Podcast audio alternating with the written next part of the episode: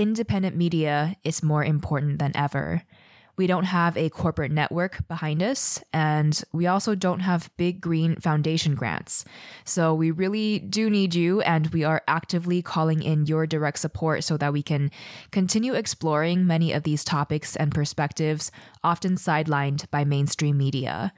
If you're enjoying our show, please make sure you're subscribed and join us on Patreon today, starting at a tip of just $3 at patreon.com slash green dreamer.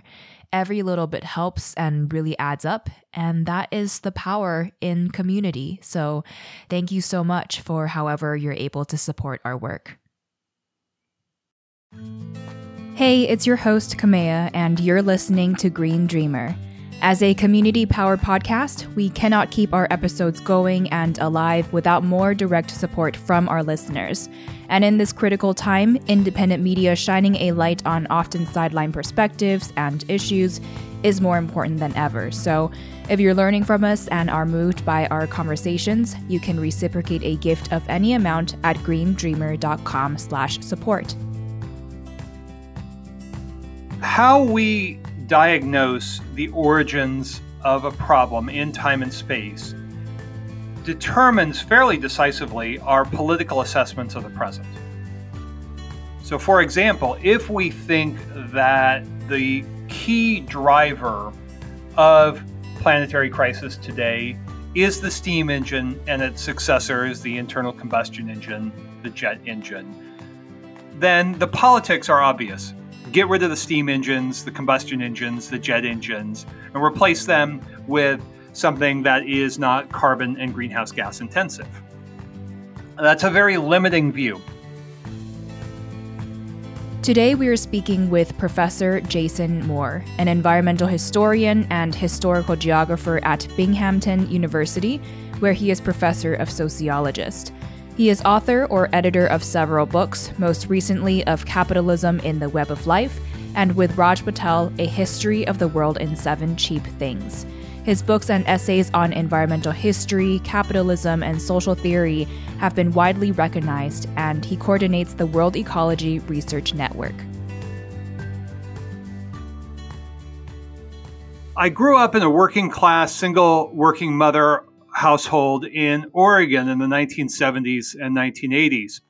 And that conjuncture is important because it's simultaneously the rise of mainstream environmentalism, and we can touch on why that's deeply problematic and also deeply important, but also was in a time and place where the legacy of the New Left and especially the anti imperialist activism around Vietnam had by that point, the 1980s, translated into important movements against American support for death squad fascism in Central America, and of course against Reagan's second Cold War and the effort to really reinvent America's first strike nuclear intentions against the Soviet Union. So, there in a nutshell are three moments the environmental question, the question of imperialism and anti imperialism, and the question of the American working class, which at that time was being decisively routed by the forces of capital in the United States. And by the end of the 1980s and early 1990s, environmentalism as we know it, mainstream environmentalism, so not environmental justice, had turned decisively in favor of a corporate approach to planetary management, sometimes called greenwashing, but also importantly in the United States, turned decisively in favor of the new Democrats represented by Bill Clinton and Al Gore. Of course, the latter comes to fame in environmentalist circles with Earth in the Balance in 1992, and he wins nomination as the vice presidential candidate that year. Clinton and Gore were both strongly to the right of Republicans on foreign policy matters. Gore, in fact, favored a drive into Baghdad in the first Iraq War. And then mainstream environmentalism returned the favor, if you will, or or played into the hands of a corporate democratic establishment by undercutting its own grassroots membership and undercutting labor's opposition to the North American Free Trade Agreement. So all of this was coming together while I was growing up and coming of age in the 1980s and then early 1990s to see the the profound contradictions of mainstream environmentalism, what I like to call, following Peter Dauvergne, the environmentalism of the rich, and its longstanding support for American empire, going all the way back to the first Earth Day, but continuing, as we've seen, with support for North American free trade and the socio ecological hellscapes that followed, including the runaway carbonization of the neoliberal era. So, this is a moment at which class and environment and the questions of empire were all coming together, and yet the movements themselves were very, very fragmented. And environmentalism, especially in places like Oregon, even radical environmentalism, were really not radical at all. They adopted Malthusian language. For instance, I went to the University of Oregon, where the so called radical environmentalists were called the Survival Center. Survival is a classic Malthusian trope that set of issues, I think, really, really speaks to the dynamics of the climate crisis today and the imperative of climate justice to build around a strategy that I draw inspiration from Martin Luther King's triple evils critique in the late 1960s, but is to emphasize that the climate crisis requires a multifaceted uh, approach to confronting climate class divide, the climate apartheid, and climate patriarchy as an evolving and organic whole. Hmm. Yeah, I always find it really interesting to hear a little bit about people's earlier inspirations because it helps to inform how you ended up shaping and developing the analyses and lenses that you have today. And what I appreciate about your work is how you're constantly challenging a lot of the dominant discourses on different issues. And that is what we're very keen on opening ourselves up to here with this platform. So I'm very excited to see where we'll go today. And one of the dominant views of the time that we're living in now is called the Anthropocene. And you're known especially for pushing back and saying that that isn't quite accurate and lets off the hook some things that should be named and centered. So I would love to start here. What issues do you take with the idea of the Anthropocene, and what does singling the drastic changes the Earth has been experiencing as the result of human activity in such a broad sense of the word, what does this fail to highlight or challenge? It's an excellent question. So let's begin by distinguishing two Anthropocenes. One is a geological Anthropocene, and this is the specialized academic field of research amongst geologists and Earth system scientists who are looking for and debating over what are called golden spikes or big stratigraphic signals in the Earth's layer. So, for instance, one school of the geological Anthropocene wants to see 1945 to 1960 as the start point with chicken bones, plastics, and radioactive isotopes from nuclear testing, above ground nuclear testing. Another, which is much more compelling to me, is Simon Lewis and Mark Maslin's The Orbis Spike, Orbis after the Latin for global, which identifies 1610 as the beginning of the geological Anthropocene. 1610 is the nadir of carbon dioxide concentrations in the atmosphere over the past 2,000 years or so that resulted from the capitalist genocides in the New World when 95% of the population, about 55 million people, were killed through a confluence of slaving, slaving strategies and new disease environments created by the capitalist invasions and commodifications and colonializations of the New World in this long 16th century. So there's a geological Anthropocene, and it seems to me that that field produces very, very useful, indeed indispensable knowledges about the world. Now, there's a second Anthropocene. I call it the popular Anthropocene. This is at its heart a recapitulation of a much older Malthusian dynamic that dates from the late 18th century, but in some ways even earlier, that says humans did it and we're dealing with problems of so called natural law, that the problems created by capitalism are not really created by capitalism. They're created by humans in general and an insufficient knowledge of and attentiveness to something usually called natural law since 1972, often called natural limits. And we have to remember that in this statement, we have people trying to explain the origins and development of the drive towards the planetary inferno by implicating, first of all, an actor that doesn't exist, humanity. And second of all, they want to then tell the story as one of inadequate or sort of wrong-headed technological directions or scientific knowledge which hasn't quite caught up with the reality. And if only we listen to the science, everything would more or less be okay. Now, in that, I want to be clear yes, of course, emphatically, yes, we should be listening to scientists.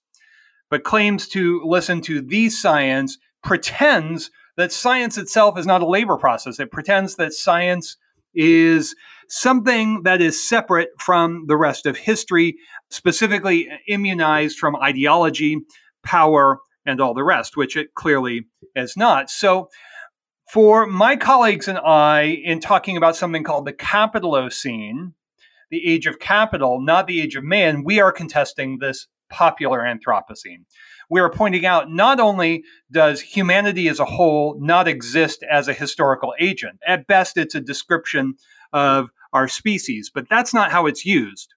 When you read headlines in the Bezos Washington Post or the New York Times or any number of other magazines, YouTube shows, and all the rest, that humans are doing X, Y, and Z, that's not a species level use of the word humans. That is a geohistorical use of the term humans. And that specifically conceals a bloody history in the modern world, which I would date from 1492, of course, symbolically.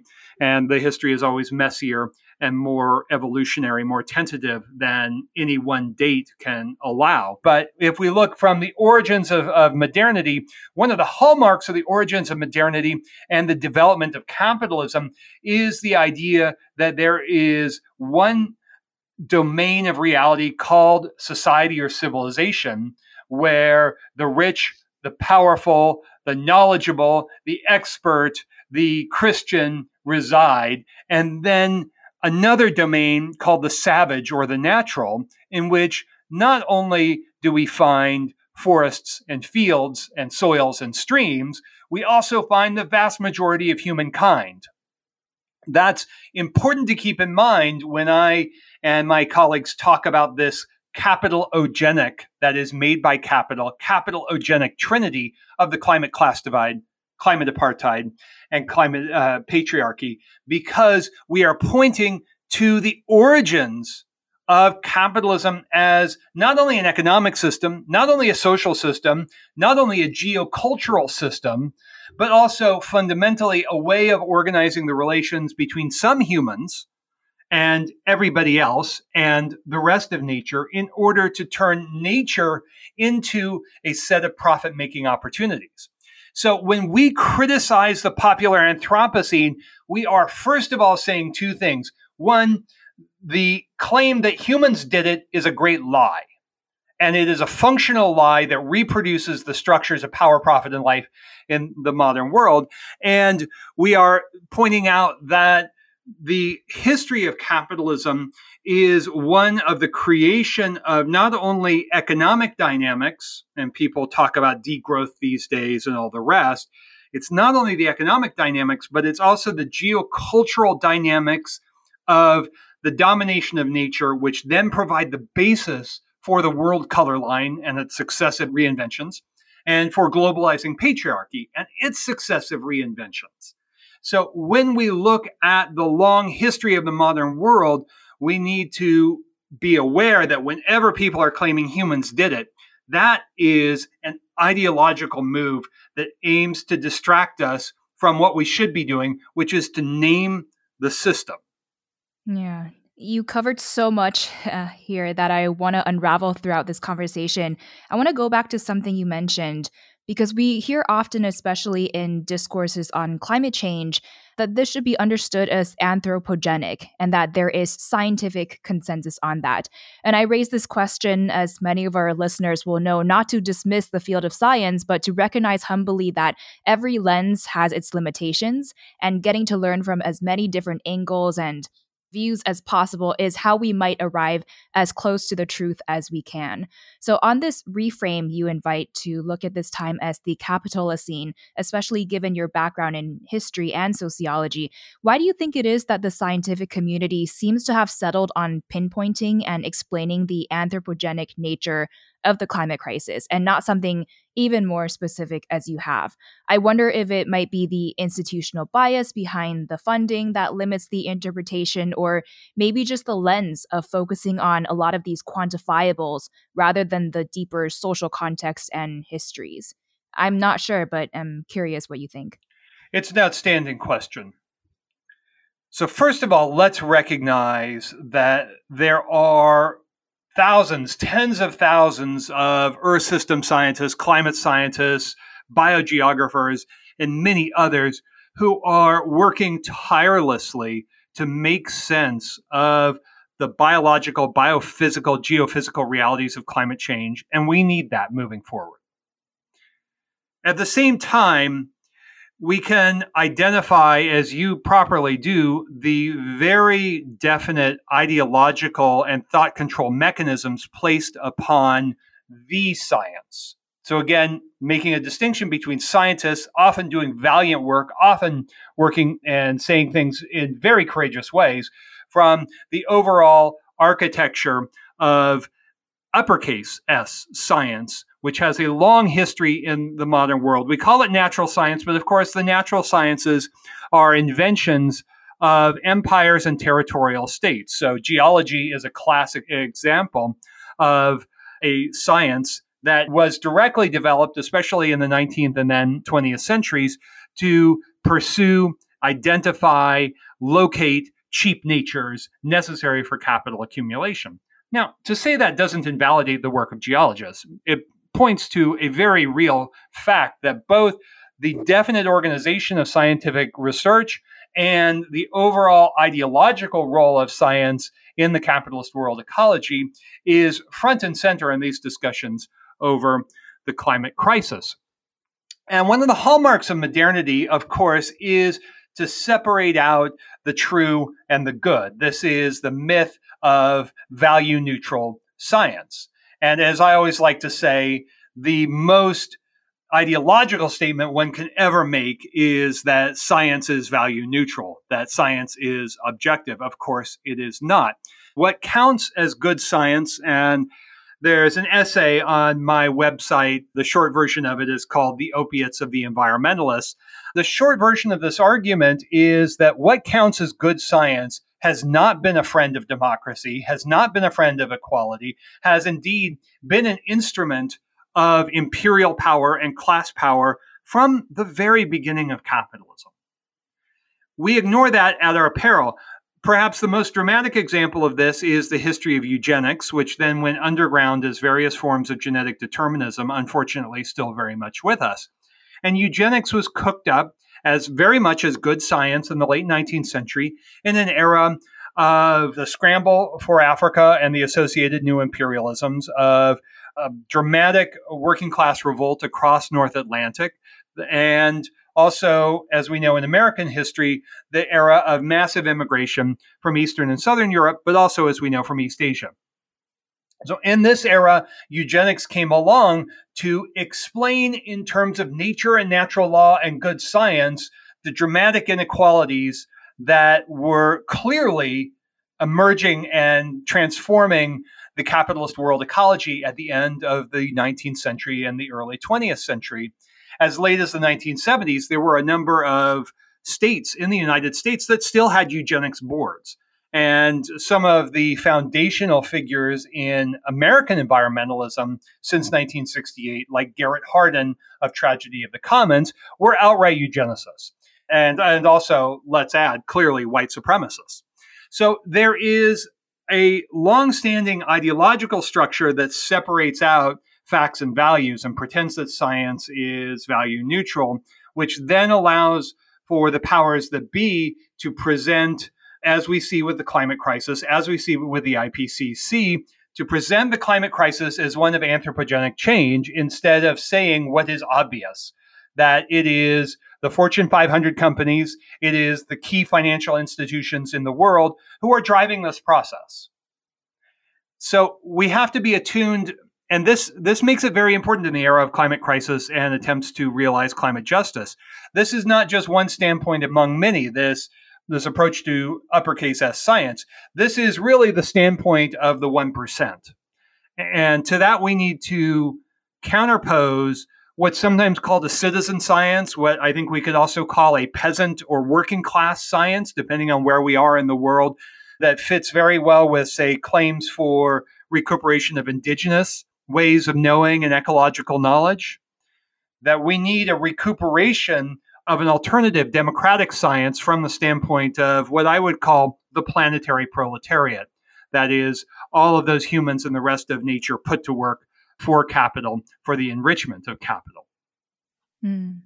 In naming the major turning points that led to our socio ecological crises of today, a lot of people will name, for example, the Industrial Revolution.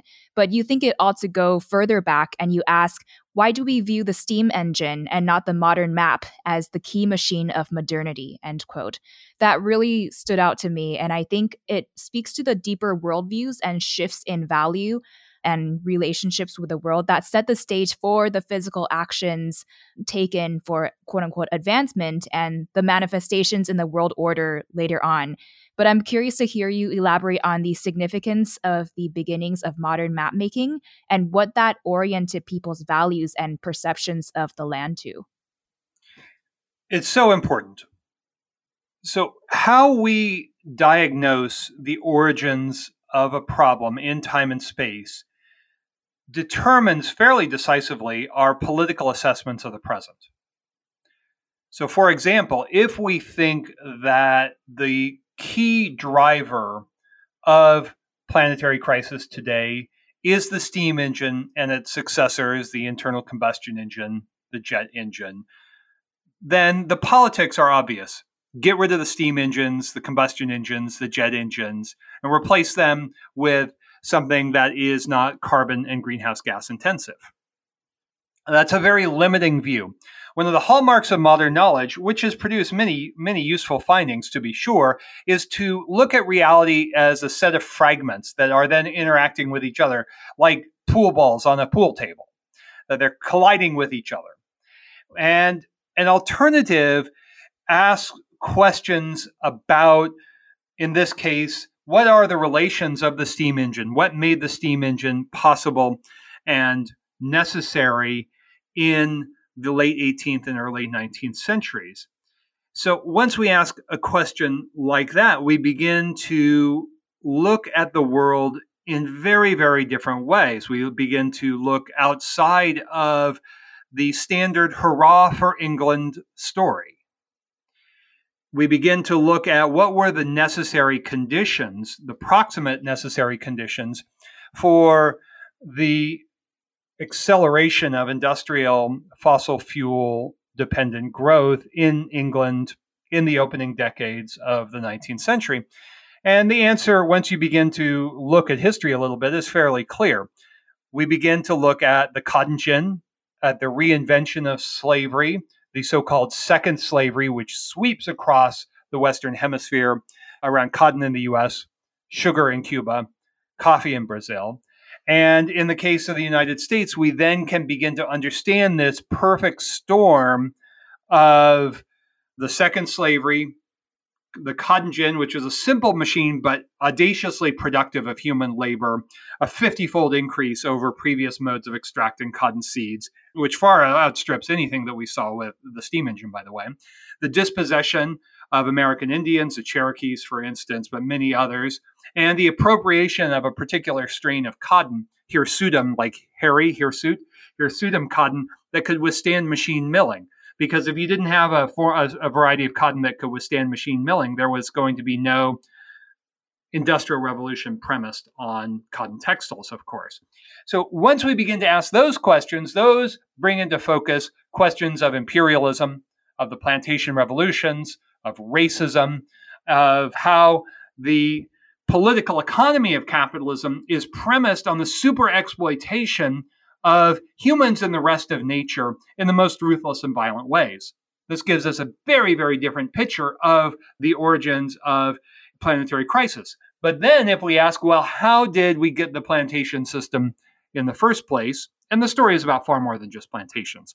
But that's clearly a pivotal moment in the rise of capitalism. We go to your question of the creation of a transatlantic capitalist world ecology in which power, profit, and life were enfolded with each other in order to transform life into a series of profit making opportunities and to cook up this fantasy that unfortunately is still with us today that the possibilities for capital accumulation sometimes called economic growth but it's i think capital accumulation is a better term for this how this endless capital accumulation imperative took shape. So when people want to talk about degrowth we need to go back to the origins of capitalism and look at how the particular configuration of science and technology in the case of the modern map, of modern cartography, and modern shipbuilding fused together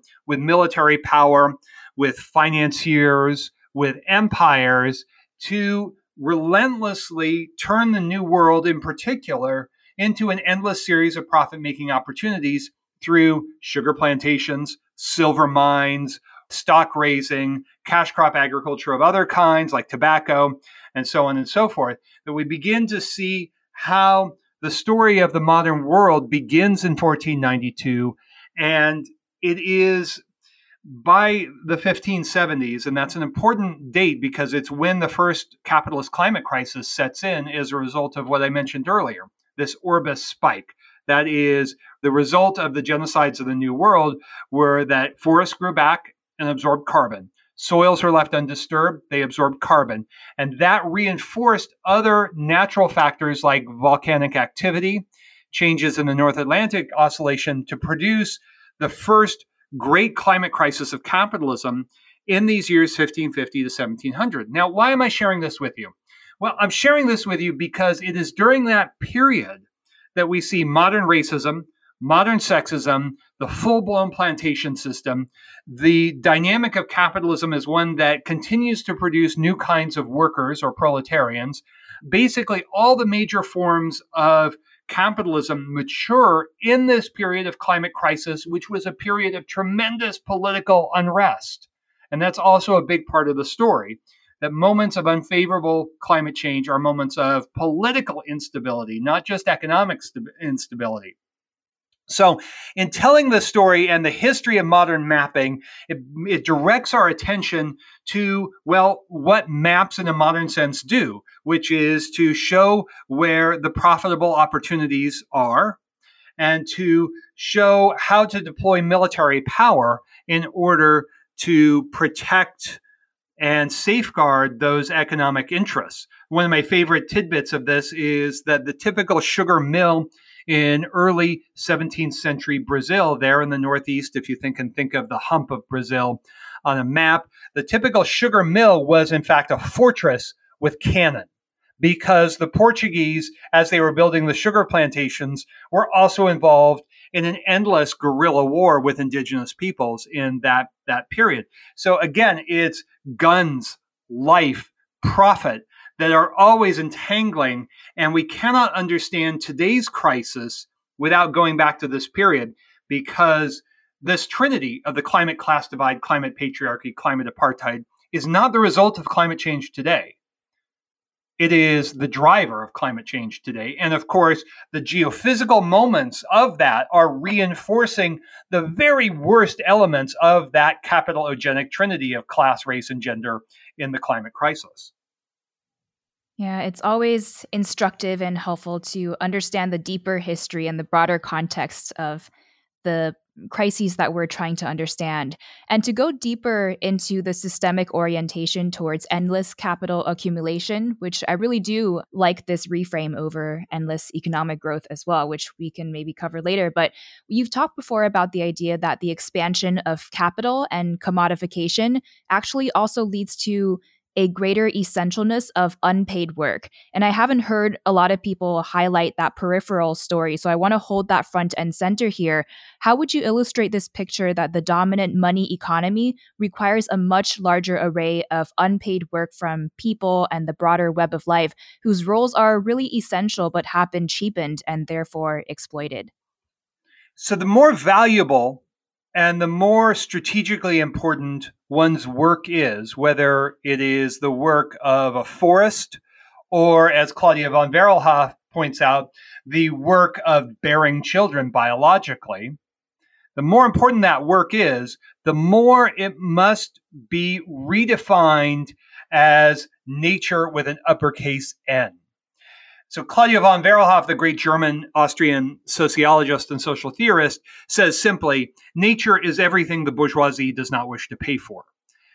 If we pause for a moment and think about the centrality of unpaid work in the modern world, the unpaid work, especially of women in care and reproductive labor of every kind, the unpaid work regimes or super exploited regimes of slavery and other forms of coerced labor, not limited to slavery, as we know uh, in the United States, as we're familiar with. The creation of a Jim Crow regime after Reconstruction was an attempt to reimpose a super exploited labor regime under the sign of white supremacy. So, this means that while we need to focus on money relations more importantly, capitalism and the endless accumulation of capital is enabled by extra economic, cultural, legal, military means of ensuring that huge flows of unpaid work go to underwriting the cost of doing business in capitalism. In a nutshell, I call this the theory of cheap nature. And cheap nature is sometimes misunderstood. Cheap nature is only one part about driving down the cost of basic commodities, and I identify four of those labor, food, energy, and raw materials. That's only one part of it. The other part is to cheapen in the sense of devaluation, to cheapen, to treat with less respect the work, the lives, the labor of the vast majority of humankind and of the web of life as a whole. So, in this perspective, we can see historically, this is not just a claim about the climate crisis, but we can see historically that every great wave of capital accumulation, think of the eras of industrial revolution we were just talking about, depends upon a massive expansion of unpaid work from women, nature, and colonies, as Maria Mies, the German sociologist, underscores. And that means moving to the frontiers. So every great era of capital accumulation depends on culture and politics to enforce a new regime of unpaid work. And we could see this even if you just remember a little bit from maybe high school and university history courses, how in these new economic eras, racism, sexism, and other forms of oppression are reinvented. But the underlying problems persist. And the underlying problems persist because racism and sexism and what underlines all of it, which is something called Prometheanism after the Greek Titan who gave fire to humans, and is usually used as a reference for man's domination of nature, but is in fact a shorthand for capital's domination of nature, including human nature, that all of these fit together as an unceasing drive to secure work at very low or no cost at all. The just here's the punchline to all of this that this word that environmentalists love to use, nature, is part of an overall system of thought and meaning, effectively ideology in the modern world called naturalism. And if we pause for a moment and we think about sexism and racism historically, and even the kinds of pernicious language that is still with us today. Unfortunately, it's shot through with naturalistic metaphors. It's shot through with references to nature.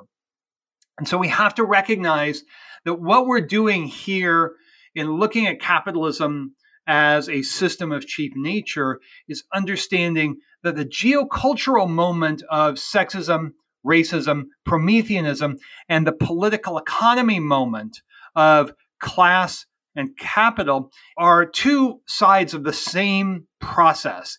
And what environmentalists have really failed to do is to understand just how deeply those two moments are entangled with each other.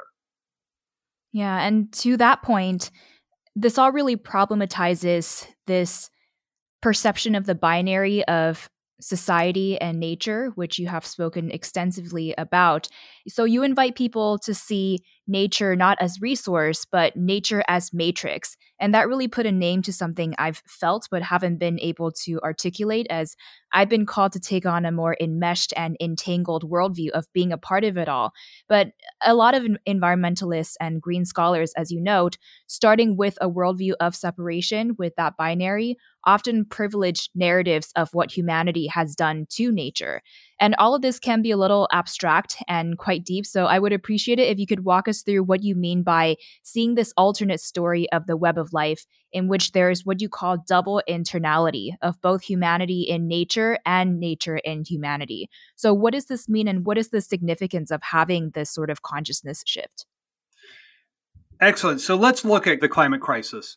In the climate crisis, dynamics of capital accumulation, above all, carbonization of the atmosphere, are clearly transforming the biosphere, the atmosphere, into a dumping ground for greenhouse gas emissions. So that's an instance of capitalism doing to the web of one moment of this double internality. It is internalizing the atmosphere as a dumping ground for greenhouse gas emissions. On the other hand, the web of life is not passive. And there's really a fundamental insight here, long recognized by some kinds of environmentalist thought, but then the logical conclusion is not followed through, which is that the activity of the web of life in this example of the climate crisis is now coming directly into the disruption of one of the core relations of capitalism. That relation is agricultural revolution. The basic fundamental, I think, premise of capitalist development is agricultural revolution that more and more food, calories, whatever, can be produced with less and less labor time. That has now come to an end after about five centuries. We know this from the work of most recently Bobea and her colleagues who report in a 2021 issue of the journal Nature Climate Change that eight years of agricultural productivity have been lost because of yield suppression owing to climate change. So that's an example of the double internality that the climate is in capitalism, capitalism is in the climate. And in fact, if we look at everything that species do in this life, it is, as Richard Levins and Richard Lewontin, the evolutionary geneticists, point out, it's not a, eh, this old story of Darwinian evolution where species just ad- adjust to their niches. In fact, species are continually making their niches, and the niches are continually making the species and conditioning the patterns of adaptation.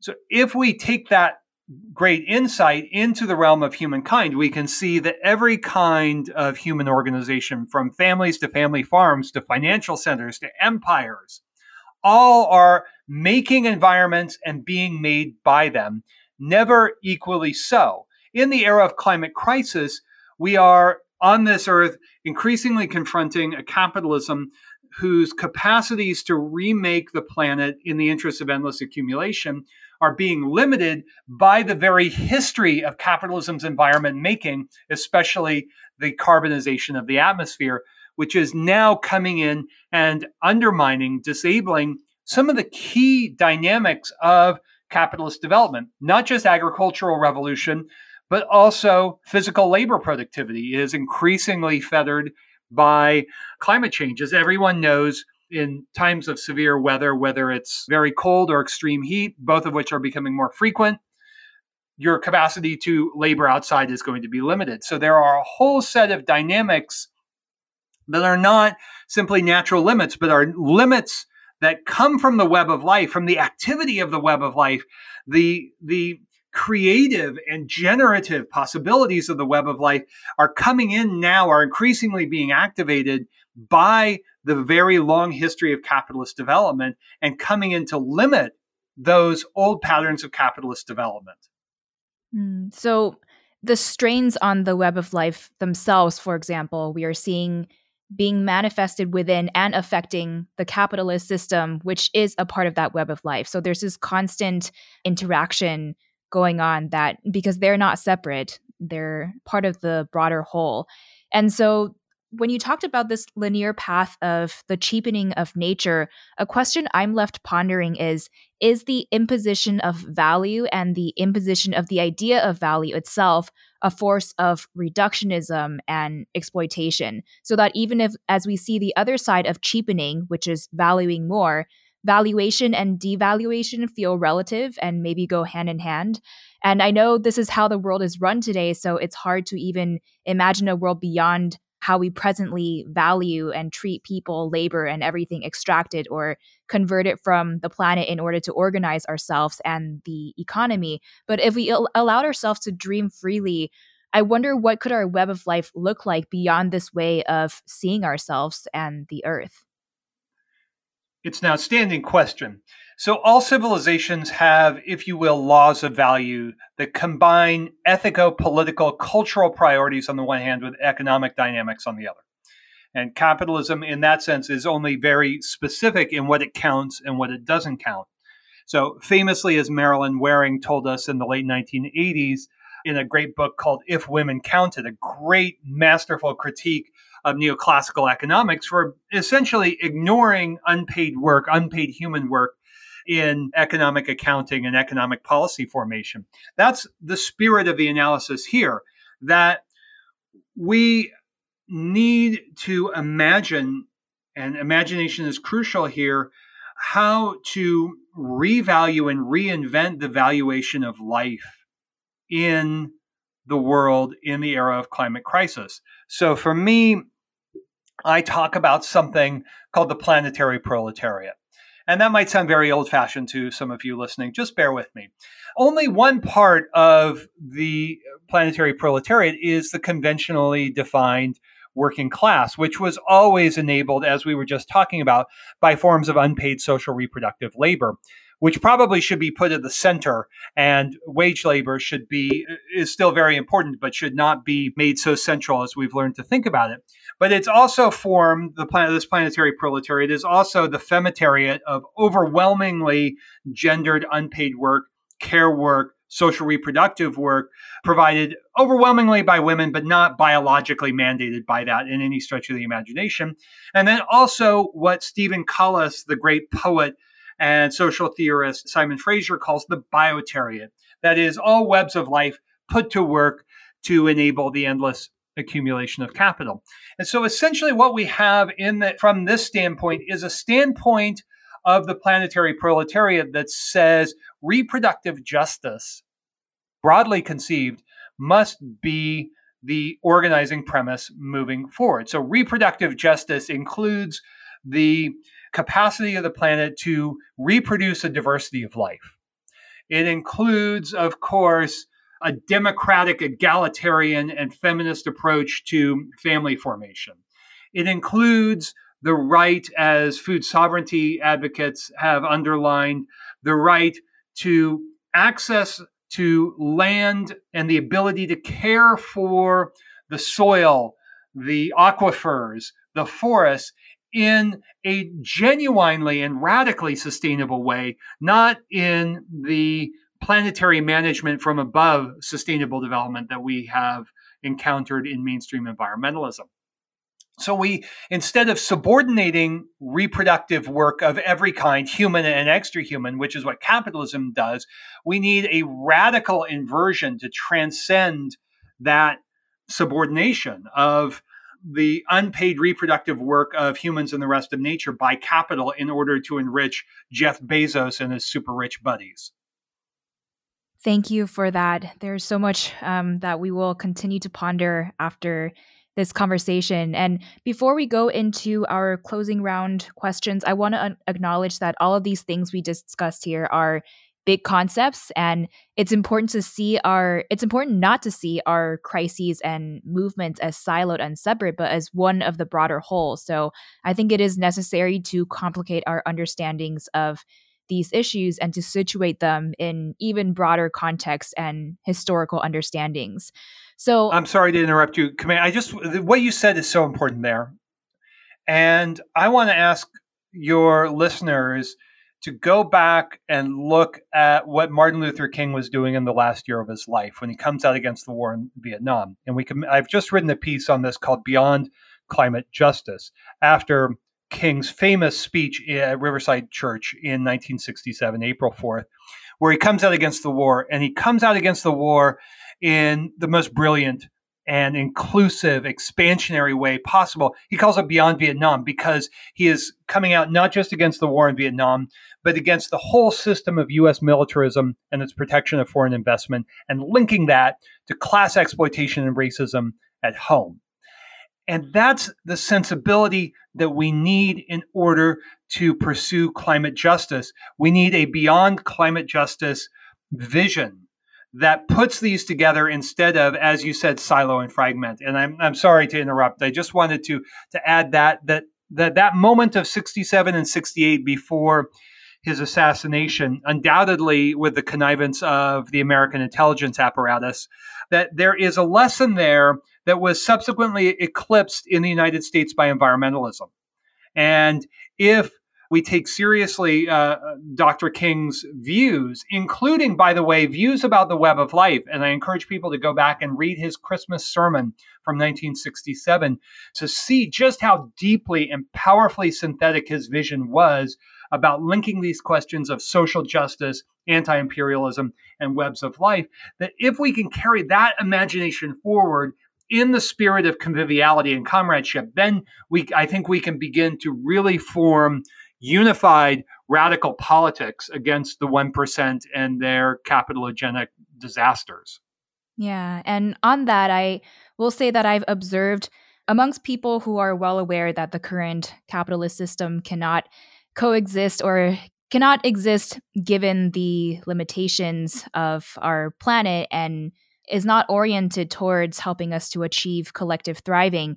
There are various anti capitalist visions, and some of them are still rooted or are coming from the binary of seeing society and nature as separate. So some may be more focused on the social system while not taking into account implications for the more than human web of life. And then other visions are more focused on the more than human web of life without the class struggle analysis. So I think it's important for us to constantly take another step back and another step back and to learn from the different movements that maybe focused on different things that really should be understood as pieces of the whole that we should weave together.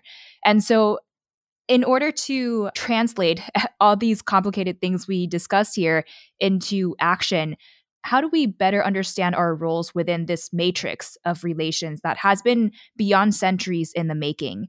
And what other calls to action or deeper inquiry would you like to leave our listeners with? I think the first lesson is precisely as, as, you indicate that we need to understand capitalism as a class society and it's a system of class rule. That does not mean class as opposed to racism, sexism, and other dynamics, which are ideological formations that come out of a particular history and coalesces in the late 16th and late 18th, uh, 17th centuries, rather. So there's this long history that is a very real history. We don't need to be hypothetical about it. So we need to exactly take seriously the challenge of synthesis, and we need to do so in a directly political way. As my friend Christian Parenti emphasizes, that in eras of crisis, the state is always called.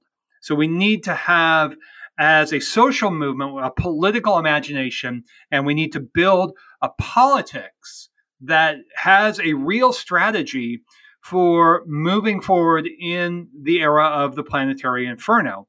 As I like to say, sadly, every major city on the coastline on this planet will have to be moved sometime in the next century or so in some fundamental ways. Whole infrastructures, water, electricity, transportation will have to be rebuilt and reinvented. And going back to our discussion of values, they will need a value system that privileges a radical democracy, a working class, broadly conceived democracy, and will need forms of knowledge that are, to borrow from Mao and the Chinese Revolution, green, red, and expert. So clearly, we need engineers, for instance, to do all this. And we need engineers and policymakers who understand that a city is not a city.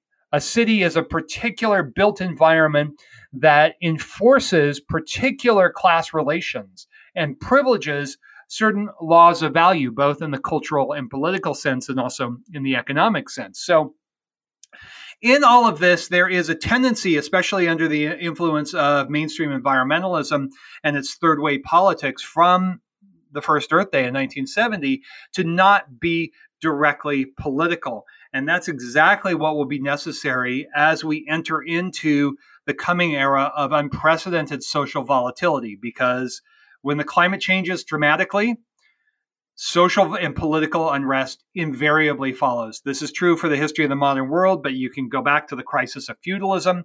You can go back to the crisis of the Roman West in the fifth century. That moments of unfavorable climate change are moments of political volatility, but also moments of political possibility. Why does my heart take flight? The world. People rising up to show that the old ways have to go. The revolution is in flow tonight. Why do the tears fall down? We've been crying now. It's so hard for us to see We've been struggling to breathe. But we still have strength. What has been the most impactful book that you've read or a publication you follow? Rosa Luxemburg's The Accumulation of Capital. What is a personal motto, mantra, or practice you engage with to stay grounded? Lean into your weaknesses. And what is your biggest source of inspiration right now? I think my son. Well, we are coming to a close, but Green Dreamer, if you want to learn more and stay updated on Jason's work and many books and writing, you can head to his website, jasonwmoore.com, which we will link to in the show notes. And he's also on Twitter at Oikeios, that's spelled O I K E I O S. Well, Jason, I am invigorated the most by conversations that push back against a lot of dominant discourses and really picks everything apart. So I thoroughly enjoyed this. And thank you so much for sharing your time and all of your learnings with us here. What final words of wisdom do you have for us as Green Dreamers? Be fearless about reimagining the future and reinventing the ideas you've received from your schools, your family, the politics. Be fearless about pursuing the connections of humans in the web of life in the interests of planetary justice. This episode of Green Dreamer was brought to you by listeners like you. To help us sustain and co-create the future of this show, you can practice reciprocity by contributing a gift of support of any amount at greendreamer.com slash support. We are also grateful for our partnership with Kalliopeia Foundation, which shares our vision and understanding that ecological, cultural, and spiritual renewal are interdependent. Without a media network behind us, we do rely entirely on word of mouth sharing so that our extensive archive of conversations can inspire more people. So, if you get the chance to share your favorite episodes with friends and loved ones, or to write us a five star review in the podcast app, this all helps us so, so much as well. The song featured in this episode is Debt by Luna Bec. Our audio producer is Scott Donnell. Our production manager is Tammy Gunn. Our transcript editor is Janice Cantieri. And I'm your host, Kamea Chayne. Take care, and I will catch you soon in the next episode.